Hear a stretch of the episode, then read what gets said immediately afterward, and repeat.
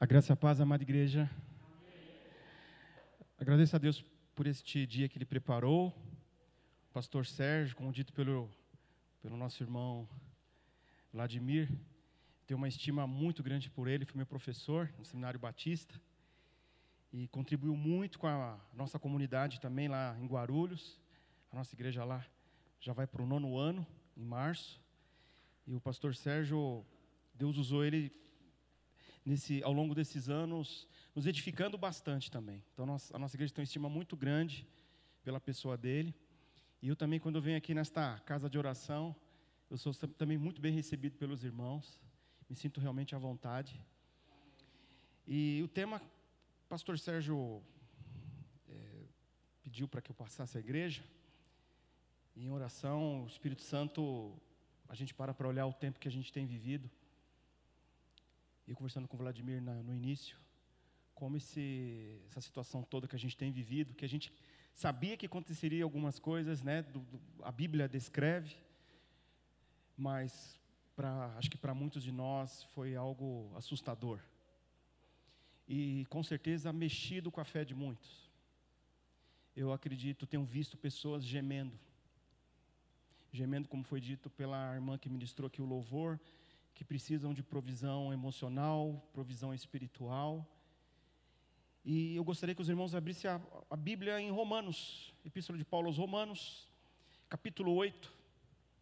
O tema hoje, gemidos inexprimíveis.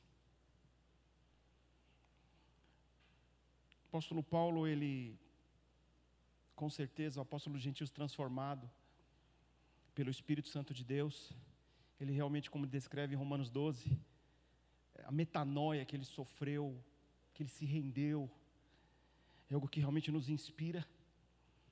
E no capítulo 8 ele vai falar dessa vida através do Espírito Santo já iniciando que não há, não há nenhuma condenação para aqueles que estão em Cristo Jesus e não andam segundo a carne, mas segundo o Espírito.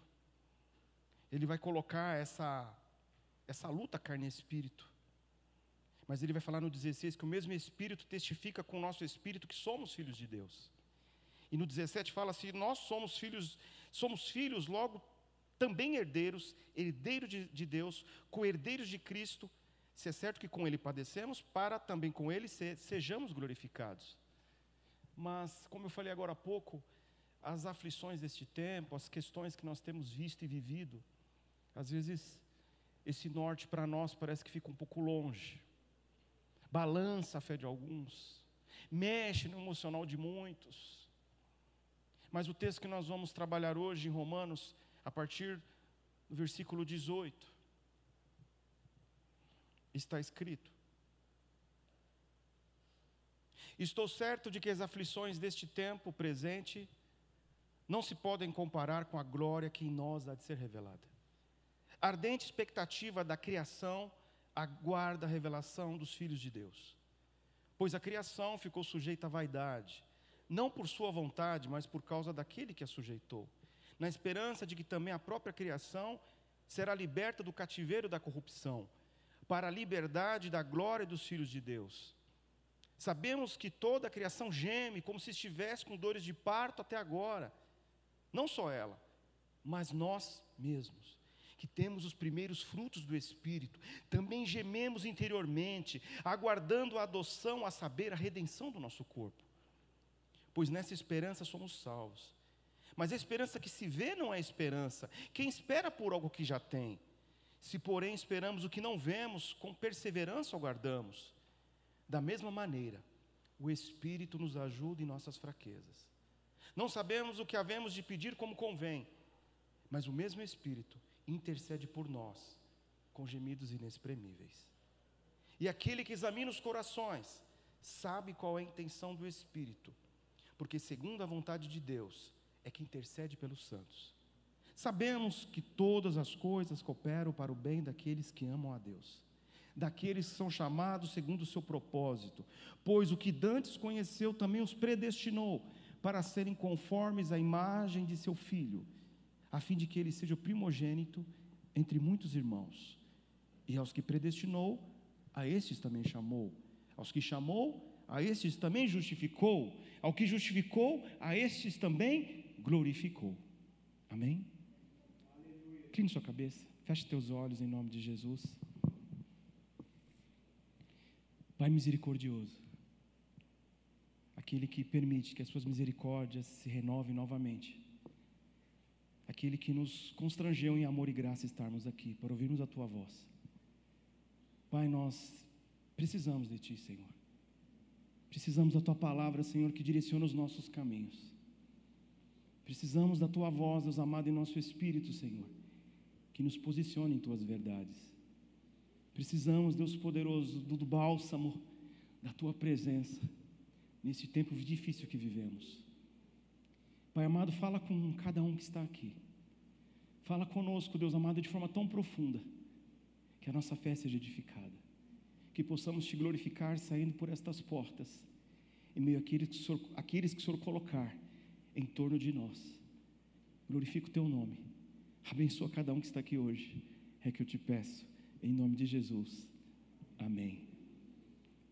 Esta epístola de Romanos, ela é uma carta teológica maravilhosíssima. E esta passagem, Romanos 8, é a passagem mais extensa da Bíblia que fala da, da transformação, do mover do Espírito Santo na vida de uma pessoa.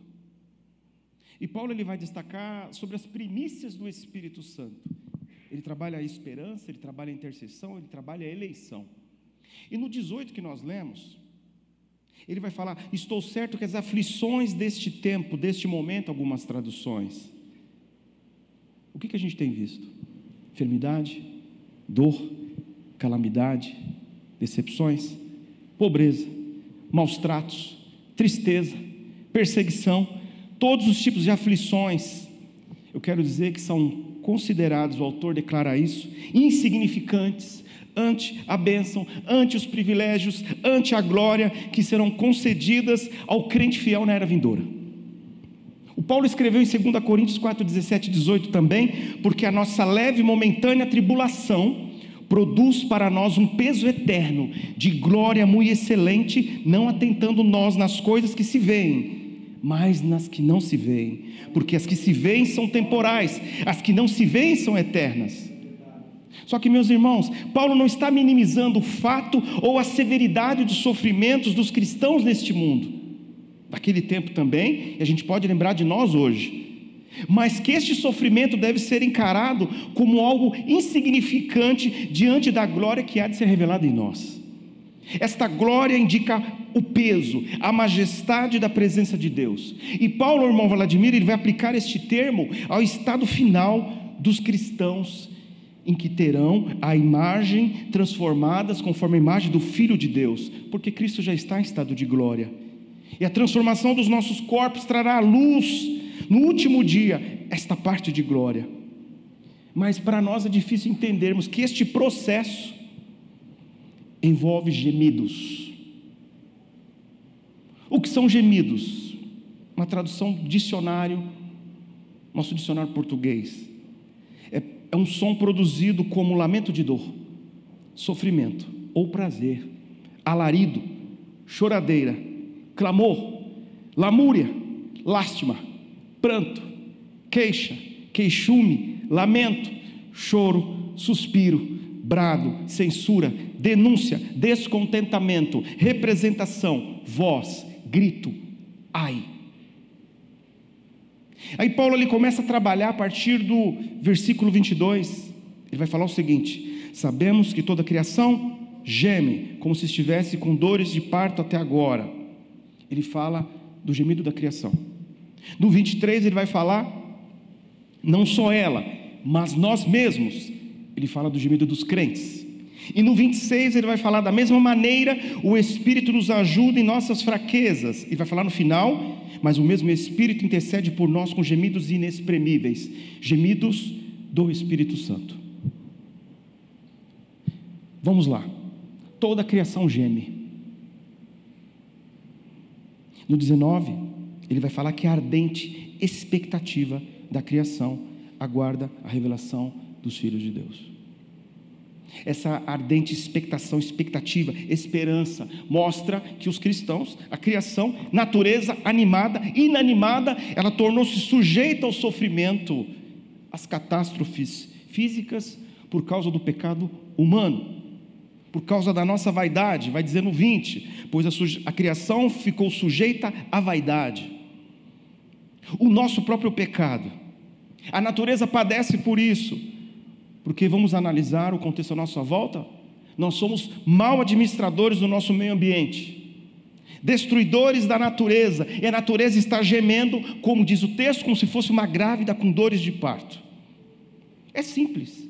Você liga a televisão National Geographic, outros canais, você vai ver falando da camada de ozônio, vai ver sobre as calotas polares se desfazendo, vai ver sobre excesso de calor nas cidades, a poluição e pouco ar puro nos grandes centros urbanos, vamos ver espécies de animais se tornando cada vez mais raros, toda a natureza grita de dor, o texto original vai trazer uma menção seguinte: Vem, Salvador. Volta, Salvador.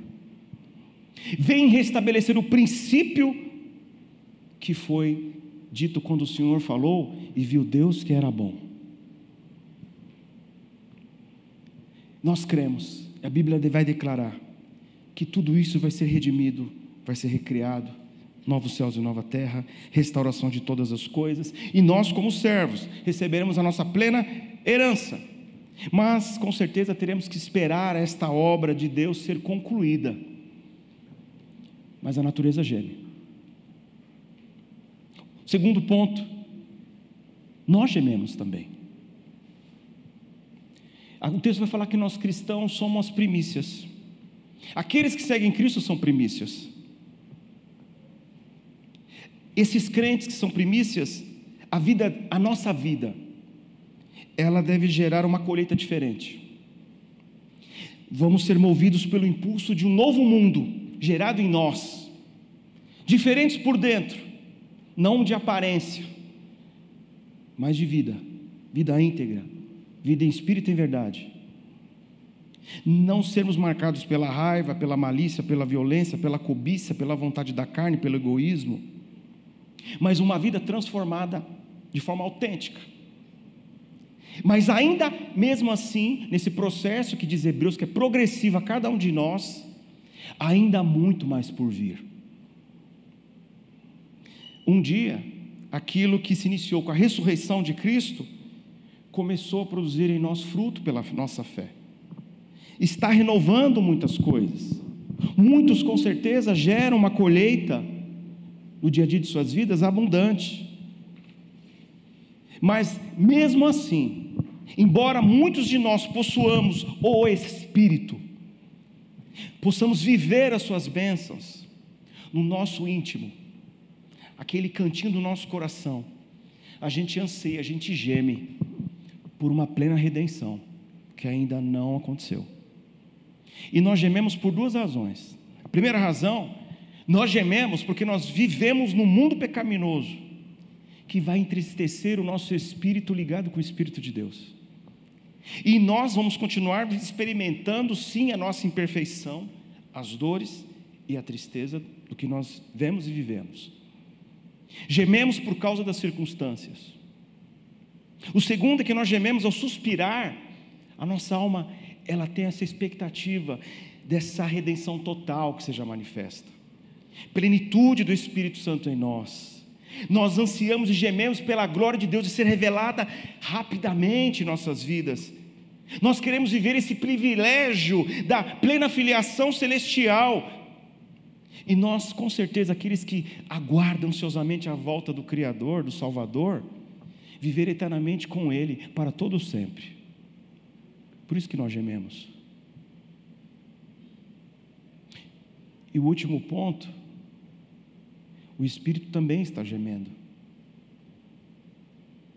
O texto vai declarar, como nós lemos no 26, que Ele intercede por nós com gemidos. Ele sabe que eu e você precisamos de ajuda. O irmão Vladimir não sabia, o pastor Sérgio me deu um grande amparo. Eu, nesse tempo de Covid, em maio do ano passado, perdi a minha esposa. Ela era diabética. Eu precisei muito, preciso, tenho precisado muito da ajuda do Espírito Santo. Eu tenho visto como a minha humanidade ela grita. Eu tenho percebido quanto é necessário eu cada dia que eu acordar pela manhã e ter meus filhos que eu tenho que conduzi-los agora, crer que realmente, de verdade, que as misericórdias do Senhor se renovam a cada dia. Eu preciso todos os dias, quando vem o choro que sai das lembranças, eu me apegar à mão poderosa de Deus. Eu tenho aprendido a também ser pastoreado, amado, cuidado pela membresia da minha igreja. Eu, meus filhos brincam que agora eles não têm mais, não têm mais só uma mãe. Eles têm 45 mães que cuidam deles. Mulheres. E a gente olha ao nosso redor. Realmente, muitos vão nos ajudar, muitos vão nos amparar. Mas aquele que realmente vai falar, tratar, direcionar e abençoar os seus passos é o Espírito Santo. Ele sabe que eu preciso de ajuda e você precisa de ajuda. Ele sabe que nós não sabemos orar. O texto vai falar, vai expor a nossa condição humana. É difícil nós entendermos que nós somos fracos. É difícil, irmão Vladimir, eu parar para enxergar que parte de muitas coisas que eu planejei, ou do que eu tinha plena certeza, muitas vezes não são. É fácil falar de, de nós falarmos de vivermos na dependência de Deus. Mas quando a gente realmente acorda pela manhã e entende o que é isso, a gente vê o quão humanamente nós somos e precisamos do Espírito Santo. O texto vai falar que nós somos fracos. Esta fraqueza humana está baseada no fato de nós sermos pecadores. Não pense que eu, como pastor, eu não tive meus momentos de questionamento. Não vou ser hipócrita. Tive de sair questões que eu no meu passado questionava, eu questionava não, eu confrontava, eu queria orientar pessoas para que enxergasse uma ótica diferente do Deus que eu estava acostumado a sempre direcionar, mas quando eu vivi na minha pele, é diferente. Quando é com você, você faz como Jó. Você não atenta contra Deus, não, não é nosso papel, acho que não flui ainda, isso não deve fluir de nós. Mas nós vamos ter o nosso tete a tete com Ele. E com certeza, vai estar por fato de nós sermos pecadores, de nós termos conhecimento limitado de muitas coisas. E essa nossa condição nos leva a não sabermos exatamente como orarmos, como pedirmos as coisas que vão nos edificar diante de Deus. Não sabemos o que pedir segundo a sua verdade, segundo a sua justiça, a sua perfeita vontade. Não sabemos pedir. Pedimos baseado em nossa visão, pedimos baseado em nossas vontades, que na maioria das vezes não reflete o que Deus deseja para nós. Tiago ele declarou isso muito claro lá no seu, no seu livro, capítulo 4, versículo 3: Pedis e não recebeis, porque pedis mal, para esbanjardes em vossos prazeres. Mas o bom disso, que eu tenho aprendido, quero dizer para, para os irmãos que estão aqui hoje, que se lembrem que nesses momentos que você possa passar de gemidos inexprimíveis, você tem dois intercessores divinos, poderosos, amorosos, participativos. O primeiro deles é Cristo. Ele intercede pelo, no céu pelo crente perante a face do Pai. Na criação, Deus Filho trabalhou, continua trabalhando. Após a queda do homem, continuou trabalhando. Ele veio em carne trabalhar por nós, morreu por nós. Em Romanos 8,34, Paulo descreve o seguinte: Cristo quem morreu, ou antes quem ressuscitou dentre os mortos, o qual está à direita de Deus e também intercede por nós. Ou seja, Cristo está trabalhando por nós. Não se desespere. O segundo intercessor divino, o texto vai declarar que é o Espírito Santo. E como eu disse, nós vamos ter nossos, nossas fugas, vamos ter, vamos buscar refúgio, Tem pessoas que Deus coloca, com certeza, santas para nos orientar, a palavra, momentos de oração, mas com certeza o Espírito Santo, a sua pessoa, ela, ele intercede no nosso íntimo. Na terra com gemidos inexprimíveis. Os desejos e anseios do cristão que vão brotando aqui, tem sua origem no Espírito Santo que habita em nosso coração, sente a nossa dor, sabe de nossas preocupações, sabe de nossos anseios. Ele que habita em nosso coração, suspira, geme, sofre dentro de nós, ansiando também pelo final, pelo fechamento redentor. Ele apela ao Pai em favor de necessidades, mas agora olha só, segundo a vontade do Pai. Diz no 27: E aquele que examina os corações sabe qual é a intenção do Espírito, porque segundo a vontade de Deus é que intercede pelos santos. Tudo tem a ver com a vontade de Deus. E essas situações que têm ocorrido e vão ocorrer, é para que entendamos isso. Tudo tem a ver com Deus, não tem a ver com nós, não tem a ver conosco, tem a ver com Ele. Mesmo quando nós temos a boa vontade de orar, segundo a vontade de Deus, como eu falei antes, somos limitados no nosso conhecimento. O que pedimos a Deus? Qual é a vontade de Deus? Se aquilo está de acordo com o plano dele para impactar a vida de pessoas, se o nome dele realmente vai ser glorificado naquilo que nós nos dispomos a orar e pedirmos. Essa confusão humana ela é resolvida exatamente com a ação do Espírito Santo dentro dos nossos corações. Acredite que Ele vai nos levar mais claramente às coisas de Deus. O texto vai declarar que o Espírito Santo nos assiste em nossa fraqueza, porque não sabemos orar como convém. Por que isso? Porque Ele sabe que eu e você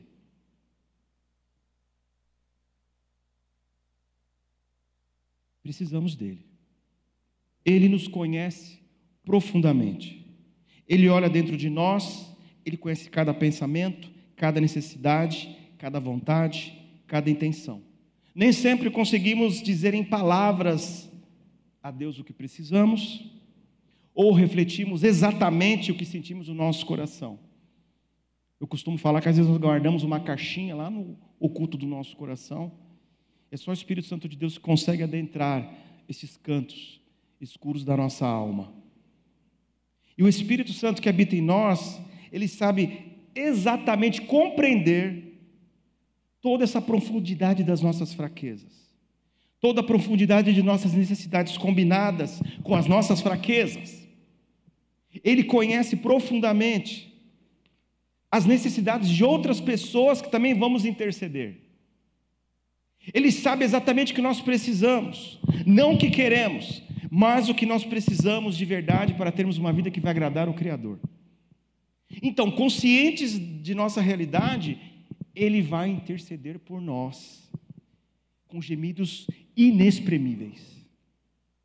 Esses gemidos inexprimíveis são coisas que ou coisas entre aspas que não cabem em palavras, não podem ser explicadas e expressadas racionalmente, humanamente, são coisas muito mais profundas que uma linguagem.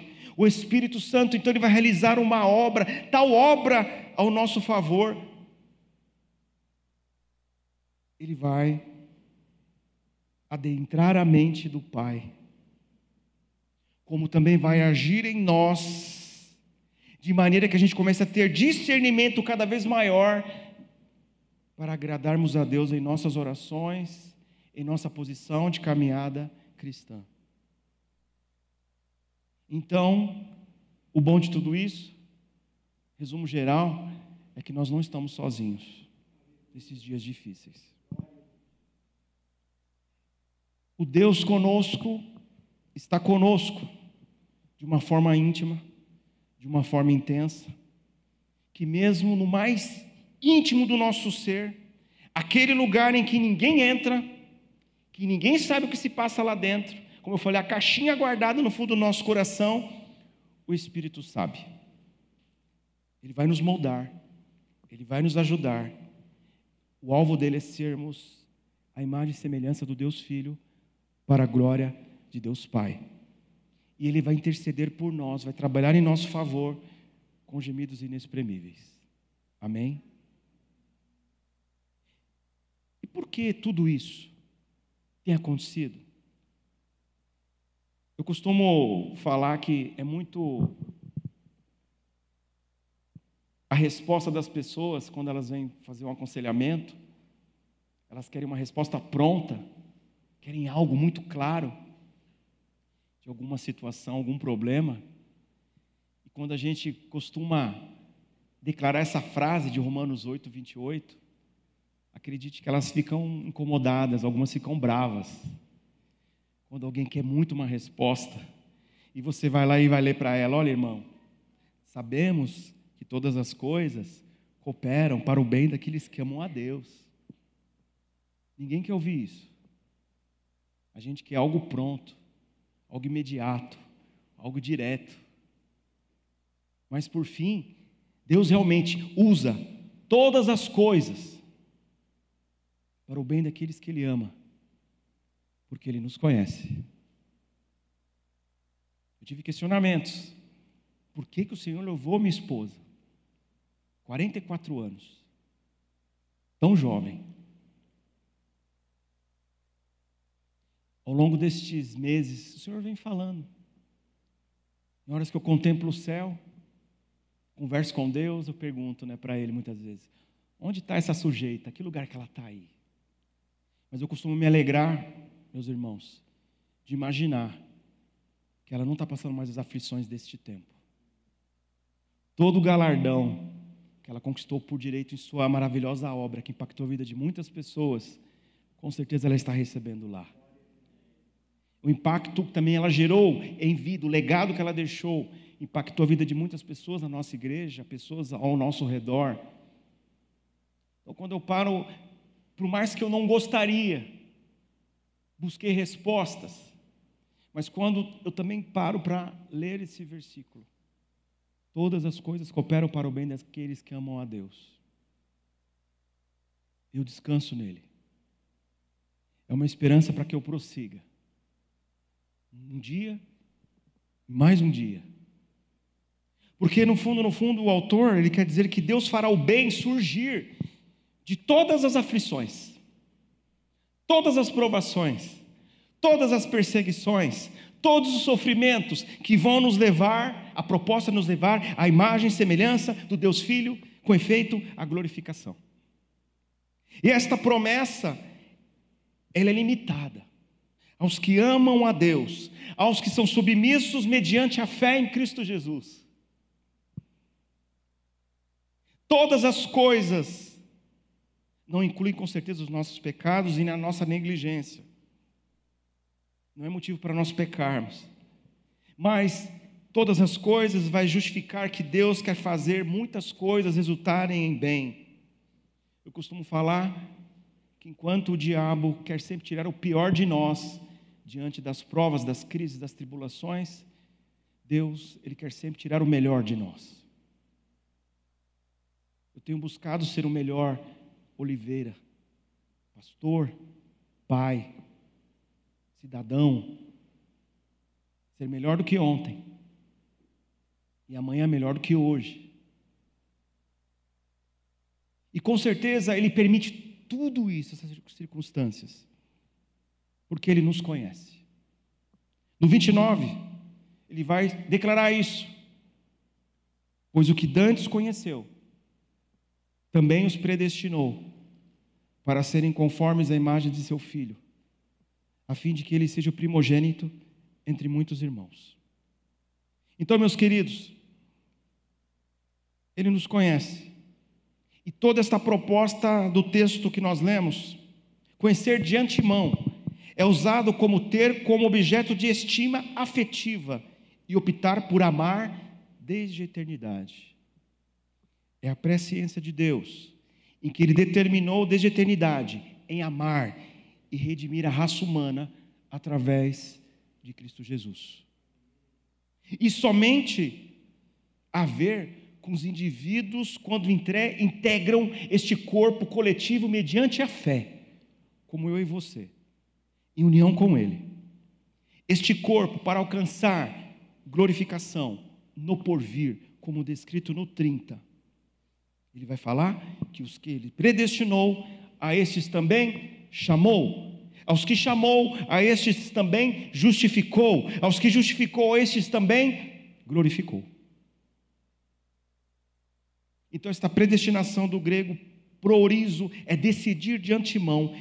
A escolha foi feita por Deus, em Cristo, de um povo para si, de sua igreja. E para finalizar, ele predestina os seus eleitos, trabalhando a epístola de Romanos como chamados, Romanos 8:30.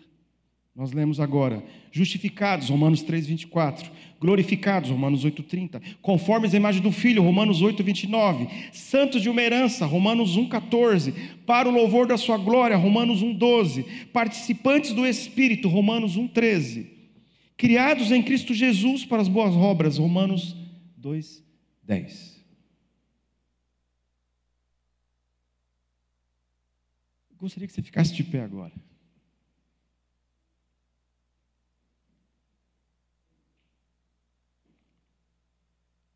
É o momento de nós nos rendermos diante dEle.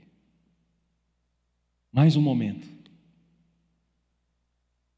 E hoje, dia de ceia, em que o apóstolo Paulo, em 1 Coríntios, capítulo 11, versículo 28, ele fala desse examine-se o homem a si mesmo, antes de comer deste pão e beber deste cálice. Eu, humanamente, como eu falei, eu tenho todos os dias olhado para o alto, pedido para o Espírito mostrar quem eu sou. Mostrar quem eu sou. Esse examine se vai muito mais profundo. O salmista Davi declarou isso no Salmo 139. Ele fala que se ele for para o mais alto monte, Deus lá está. Se ele se esconder nas profundezas da terra, também Deus está. Certo dia, quando eu li, meditei nesta passagem, eu fiquei assustado, que eu percebi que não tem como me esconder de forma alguma deste Deus. Ele me conhece por completo. E ao mesmo tempo é confortador de saber que só Ele me conhece. Só Ele me conhece. Só Ele pode me ajudar nas minhas fraquezas. Esse examine-se com certeza, ele vai trazer luz a este tempo que nós temos vivido. Como nós temos expressado a nossa fé. Que legado deixaríamos se o Senhor te chamasse hoje para perto dele? Que legado você deixaria?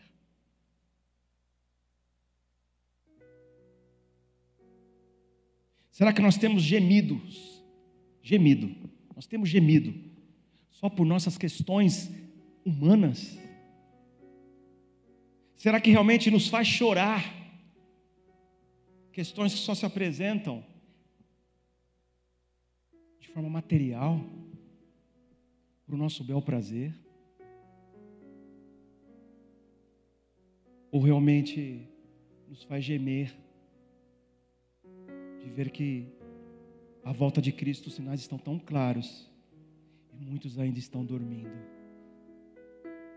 Nos faz gemer que Ele volte logo para nos levar para perto dEle não para nos regozijarmos, como diz a palavra em Apocalipse, que nós não teremos mais dor, não teremos mais choro, não teremos mais lágrimas, mas simplesmente entendermos que nós teremos um Deus eternamente e seremos o seu povo eternamente.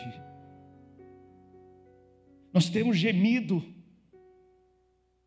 de olho ao nosso próximo, à nossa volta, porque nós podemos alegrar com a nossa salvação, mas quantos estão em trevas? Quantos, quantos estão afundados em questões emocionais, doenças psicossomáticas deste tempo? Quantos estão? Esse examine se ele vai de encontro à nossa fé, mas também às nossas obras. Então examine-se. Somente o Espírito Santo pode mudar a minha forma de gemer. Um gemer que seja agradável a Deus, seja intenso em buscar o meu Criador, de todo o meu coração, de toda a minha alma, de todo o meu entendimento. Senhor, Tu permitiste estarmos aqui hoje. O Senhor permitiu pararmos para ouvir a Sua voz. A Tua palavra, Senhor amado, em Romanos declarou como a natureza geme, como muitos dos Seus filhos gemem pela expectativa da Sua volta, como o Espírito Santo está gemendo, Senhor, diante de Ti, em nosso favor guardando a nós, preparando a nós. Pai, perdoa as nossas falhas, perdoa os nossos pecados, nosso pecado que envolve a nossa arrogância, envolve a nossa dureza de coração, envolve o nosso próprio eu, os nossos planos que não te glorificam envolve, Senhor amado, temos uma visão tão limitada e não eterna, corruptível e não incorruptível. Senhor, perdoa-nos.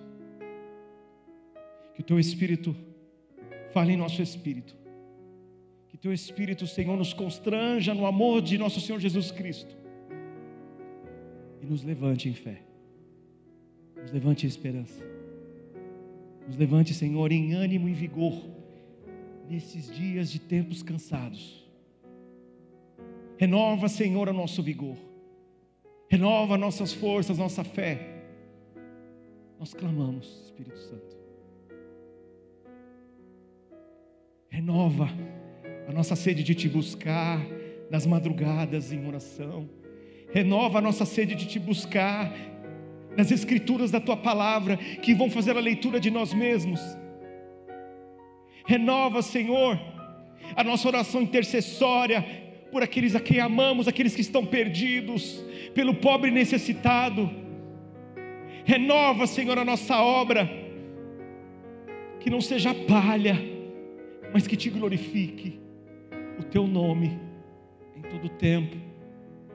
Renova-nos, renova a tua igreja renova os teus pastores, renova aqueles que te servem, renova-nos.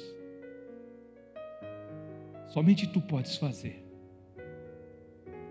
Somente tu, Senhor, pode fazer como Paulo declarou, uma metanoia em nossa mente, em nosso coração, em nosso espírito.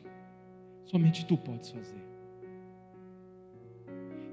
E é em ti que nós confiamos é em Ti que nós dependemos, é em Ti que nós ansiamos. A cada um que aqui está, a cada um que está ouvindo, transforma-nos pelo poder do Teu nome. Miandaravasher, Miancanar, Mianchoravasi, Ramanaria Halebehas. Somente tu, Senhor, pode nos fazer nova criatura, dia a dia, momento a momento.